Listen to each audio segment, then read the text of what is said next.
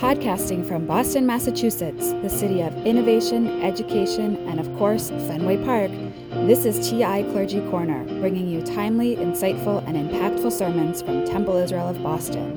In this episode, we'll hear Rabbi Elaine Zecher's Shabbat Awakenings, a reflection as we make our way toward Shabbat entitled Today.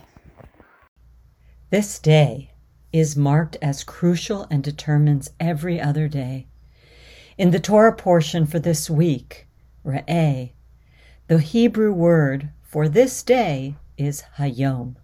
It appears three times, once in each of the first three verses of the portion. This is the Torah's way of saying, pay attention to this word, Hayom, today, this day. Be alert.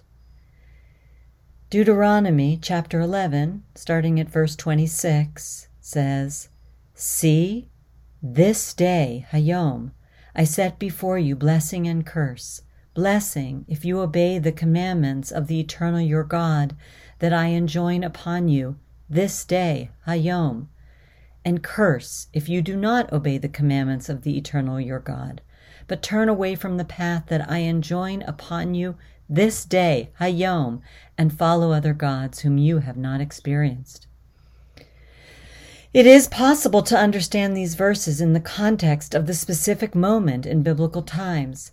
It was when Moses offered this choice to the Israelites as they were about to cross over the Jordan River into the land of Canaan. The commentator Rashi, however, noted that when the word Hayom, this day, appears, we should read it as this day for ourselves now as well.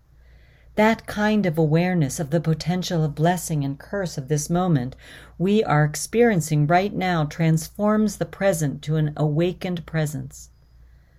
What we do, how we act, and the way we respond today to the choice of blessing and curse has greater importance and significance. The transcendentalist Henry David Thoreau wrote, Only that day dawns to which we are awake. This is the Torah's way of mindful living. How we experience this moment we are living right now continues to hold blessing and curse.